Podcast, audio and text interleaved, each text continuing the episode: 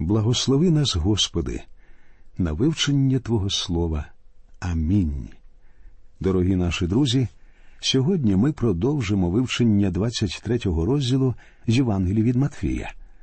У минулій передачі, вивчаючи першу частину цього розділу, ми побачили, що відбувається повний і остаточний розрив між нашим Господом і релігійною владою ізраїльського народу. Сьогодні ми побачимо, як він викриває книжників і фарисеїв. Давайте прочитаємо 13-й вірш. Горе ж вам, книжники та фарисеї, лицеміри, що перед людьми зачиняєте Царство Небесне, бо й самі ви не входите, ані тих, хто хоче увійти, увійти не пускаєте. У цьому розділі Господь вісім разів використовує термін горе і сім разів називає книжників і фарисеїв лицемірами. Він обвинувачує їх у тому, що вони за допомогою свого невірного керівництва заважають людям іти до неба. 14 вірш.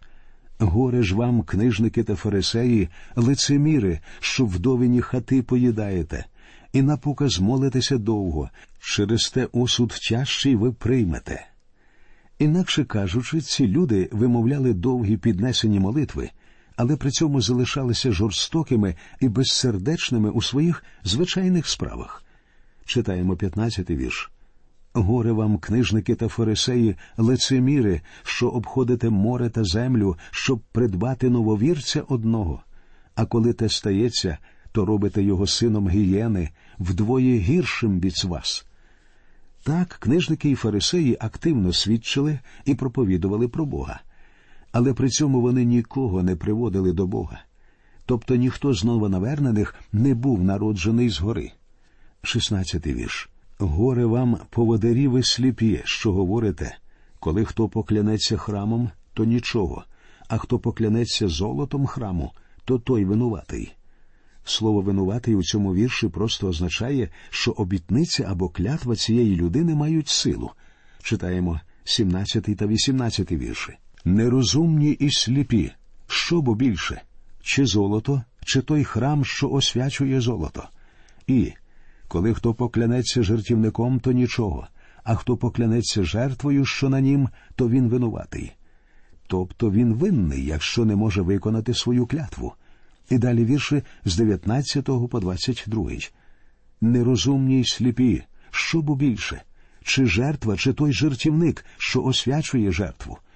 Отож, хто клянеться жертівником, клянеться ним та всім, що на ньому, і хто храмом клянеться, клянеться ним та тим, хто живе в нім, і хто небом клянеться, клянеться Божим престолом і тим, хто на ньому сидить.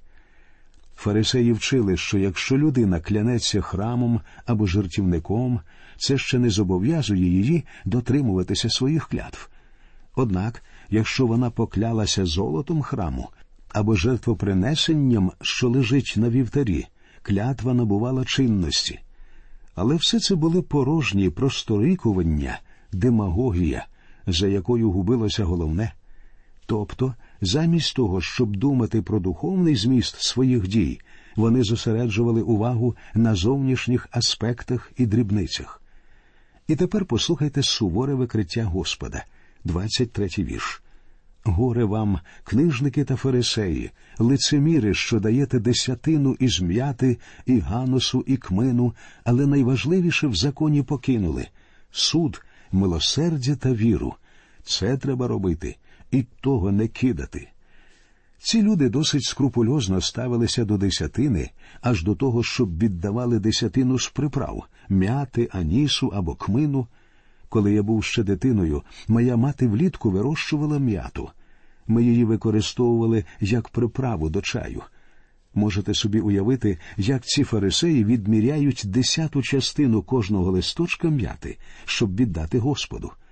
Так, вони дуже серйозно ставилися до подібних дрібниць і при цьому забували найважливіше в законі, на що й указує Господь. Читаємо 24-й вірш. Проводарі ви сліпі, що відсіджуєте комаря, а верблюда ковтаєте. Друзі, вам не здається, що ці вірші сповнені іронії.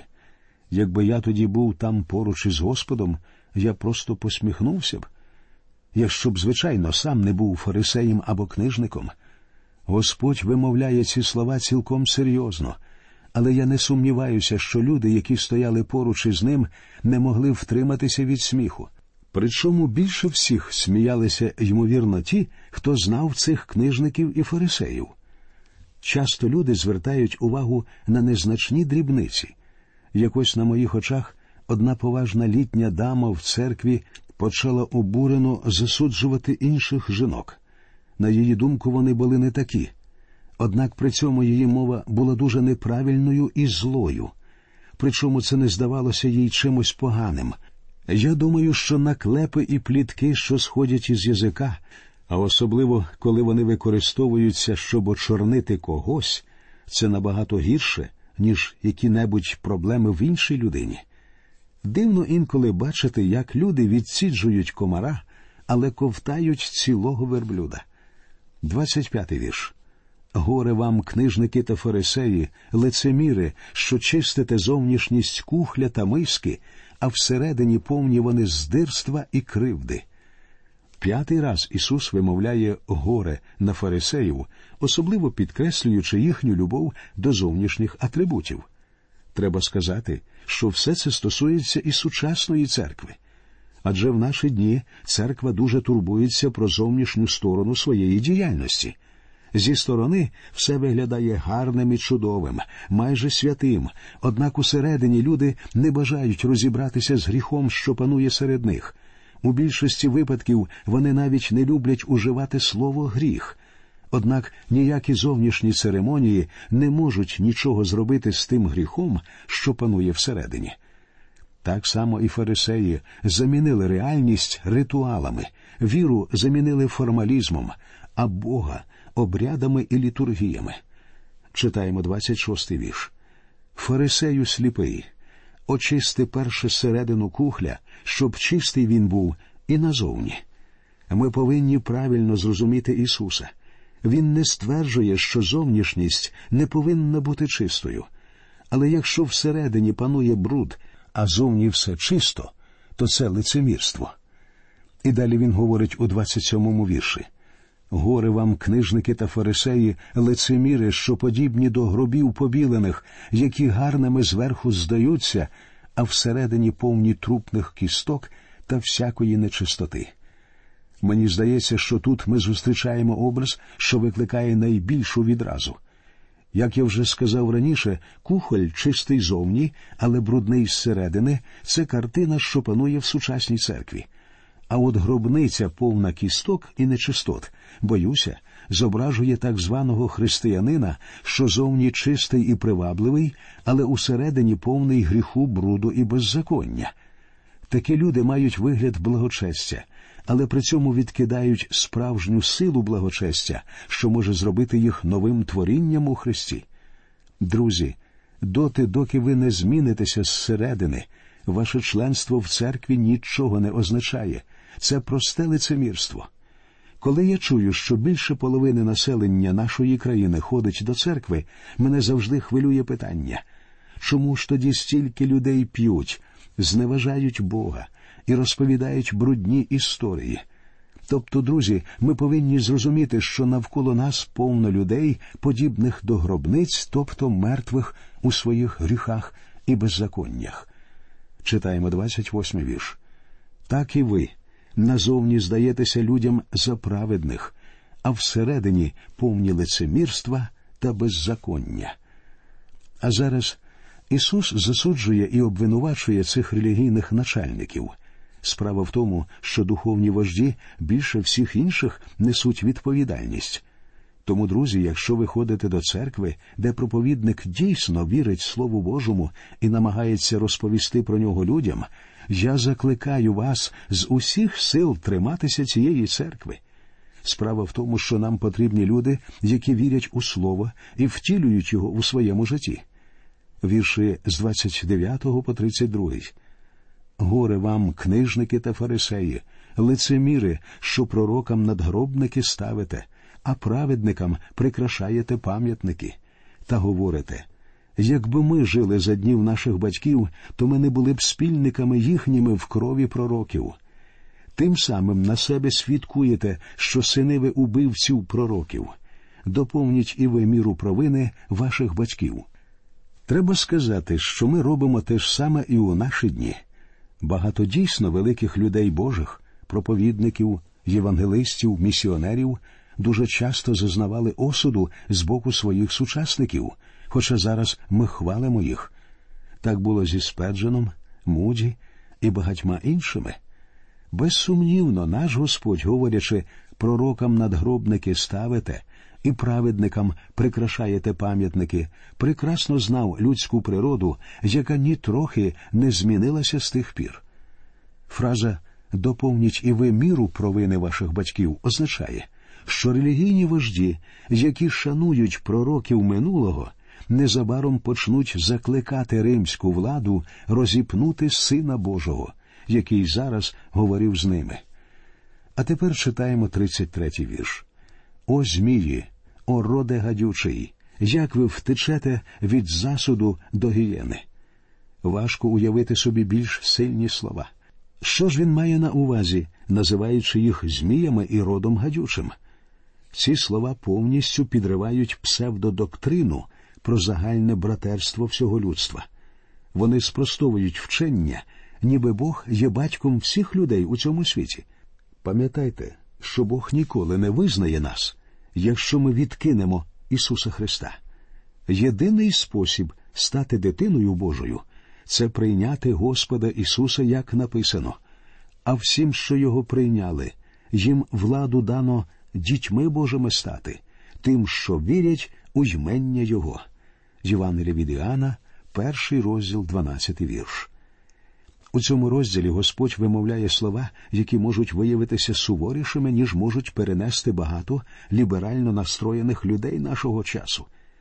Ісус прийшов у цей світ, щоб умерти за наші гріхи. Він прийшов тому, що полюбив усіх нас. Але якщо ми відкинемо Його, Він стане нашим суддею. Читаємо далі. І ось тому посилаю до вас я пророків, і мудрих, і книжників. Частину їх ви повбиваєте та розіпнете, а частину їх ви бичуватимете в синагогах своїх, і будете гнати з міста до міста, щоб спала на вас уся праведна кров, що пролита була на землі від крови Авеля праведного аж до крови Захарія, Варахіїного сина, що ви замордували його між храмом і жертівником. Треба думати, друзі, що смерть Захарія відбулася незадовго до цього. Тут Ісус починає з убивства Авеля і підводить їх до цього моменту. Він однозначно заявляє, що Бог буде судити народ Ізраїлю за вбивство праведників. І немає сумнівів, що цими словами він відкидає сучасну ідею про те, що всі люди будуть спасенними. Навпаки, Господь стверджує, що всі нечестиві загинуть. 36 вірш. По правді кажу вам, оце все спаде на рід цей. Тут Ісус пророкує руйнування Єрусалима, що відбулося в 70-му році нашої ери. Але подивіться, що відбувається далі. Той, хто щойно вимовляв суворі слова осуду, починає плакати за Єрусалимом. Читаємо 37 та 38 вірші. Єрусалиме, Єрусалиме, що вбиваєш пророків та каменуєш посланих до тебе. Скільки разів я хотів зібрати діти твої, як та квочка збирає під крила курчаток своїх, та ви не захотіли. Ось ваш дім залишається порожній для вас. Єрусалим відкинув Господа в момент його так званого славного в'їзду. У відповідь Ісус теж відкинув Єрусалим. Однак тут він журиться про долю цього міста. Господь Ісус засуджує цих людей, але в той же час Він любить їх. І, знаючи про майбутній неминучий суд, Він починає плакати. В 39-му вірші міститься обітниця. Говорю бо я вам, відтепер ви мене не побачите, аж поки не скажете. Благословенний, хто йде у Господнє ім'я. Звичайно, що ці слова шокували не лише релігійних вождів, але й апостолів Ісуса. Поворот подій дуже несподіваний для них. Адже вони думали, що він побудує своє царство, столицею якого буде Єрусалим. Однак тут він говорить, що його дім буде залишений порожнім, і вони не побачать його доти, доки не скажуть благословенний, хто йде у Господнє ім'я. Як бачите, незважаючи на те, що Ісуса чекає Голговський хрест, Він вселяє у своїх послідовників упевненість, що одного разу Він повернеться, і це буде його славний прихід. Із цих рядків стає очевидно, що заснування царства відкладається.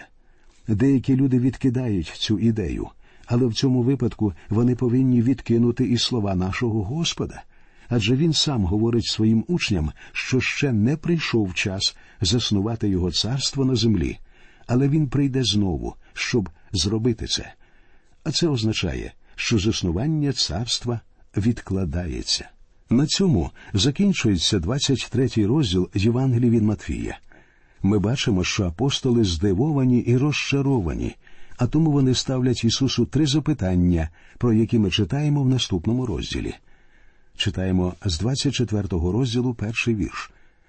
І вийшов Ісус і від храму пішов, і підійшли його учні, щоб йому показати будинки храмові. Ісус щойно сказав їм, що заснування Його царства відкладається, і що храм буде стояти в запустінні. Мені хотілося б пояснити, що цей храм побудував цар Ірод, причому в той момент будівництво ще тривало.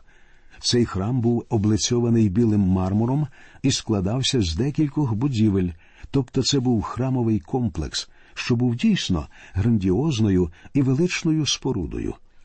Отже, учнів збентежили слова Ісуса про те, що храм спорожніє. Тому учні підходять, бажаючи показати йому храм. Читаємо другий вірш. Він же промовив у відповідь їм Чи бачите ви все оце? По правді кажу вам, не залишиться тут навіть камінь на камені, який не зруйнується. Зверніть увагу на слова, чи бачите ви все оце. Немає сумнівів, що учні були впевнені, що бачили, бо вони самі пропонують показати Ісусу храм. Тому він і говорить їм, чи дійсно ви бачите? У сучасному суспільстві нам теж варто замислюватися над цим. Чи дійсно ми бачимо цей світ навколо нас? Колись ми з дружиною щопонеділка, це був мій вихідний день, роз'їжджали околицями міста, в якому жили, милуючись краєвидами. Треба сказати, що в ті часи місця там були дійсно чудові, поки всі раптом не вирішили переселитися туди. І одного разу, милуючись цією красою, я сказав своїй дружині насправді ми не бачимо всієї цієї краси у тому вигляді, яка вона насправді, тому що все це чекає Божого суду і колись загине. Так, друзі, всі ці величні сучасні міста, всі будинки, всі хмарочоси, все це колись зникне. Нам це здається неможливим, і саме так подумали тоді учні. Але Ісус продовжує говорячи не залишиться тут навіть камінь на камені, який не зруйнується. Якщо перші слова Господа привели їх у шок, то ці просто вбили їх. Кілька років тому я був у Єрусалимі, і мені довелося побачити стіну плачу. Наш гід звернув нашу увагу на те, що деякі камені в стіні надщерблені, стерті всіма тими людьми, які протягом всіх цих років приходили ридати до стіни плачу. Але мене тоді вразило зовсім інше. Ця стіна складається з різного каміння. Історики стверджують, що ця стіна була побудована з каміння, яке колись належало до різних будинків, що стояли тут у різні періоди часу. Недавні розкопки, що проводилися у найвищій ділянці храму, що, очевидно, розташовувалася на вершині храмового комплексу, показали те саме різне каміння, що належало до різних епох. Що це означає?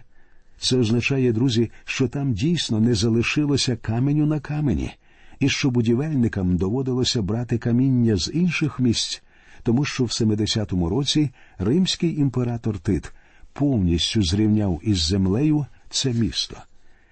І незважаючи на те, що для нас це всього лише стародавня історія, Для учнів Господа ці слова були шокуючим об'явленням. Я не сумніваюся, що вони обговорили все це між собою і потім прийшли до нього з цими трьома запитаннями. Читаємо третій вірш. Коли ж він сидів на Оливній горі, підійшли його учні до нього самотньо і спитали Скажи нам, коли станеться це, і яка буде ознака приходу Твого і кінця віку? Вони запитують Господа, коли станеться це, тобто коли відбудеться це руйнування, і яка буде ознака приходу Твого і кінця віку? Відповідь на це запитання ми з вами знайдемо у 24 розділі. Там, на Оливній горі, Господь відповів на всі ці три запитання, але ми поговоримо про це у нашій наступній передачі. Ми прощаємося з вами. До нових зустрічей в ефірі, і нехай Господь рясно благословить усіх вас.